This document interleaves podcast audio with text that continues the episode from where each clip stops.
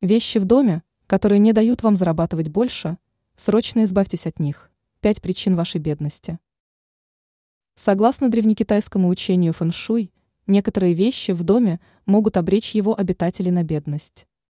Рассказываем, какие вещи оказывают негативное влияние на благосостояние. Как привлечь богатство? Во-первых, выбросьте старые вещи, которыми давно не пользуетесь. Если они в приличном состоянии, можно выставить их на продажу на онлайн-сервисах. Во-вторых, обязательно нужно вынести из дома все сломанные и разбитые вещи, в том числе посуду с трещинами.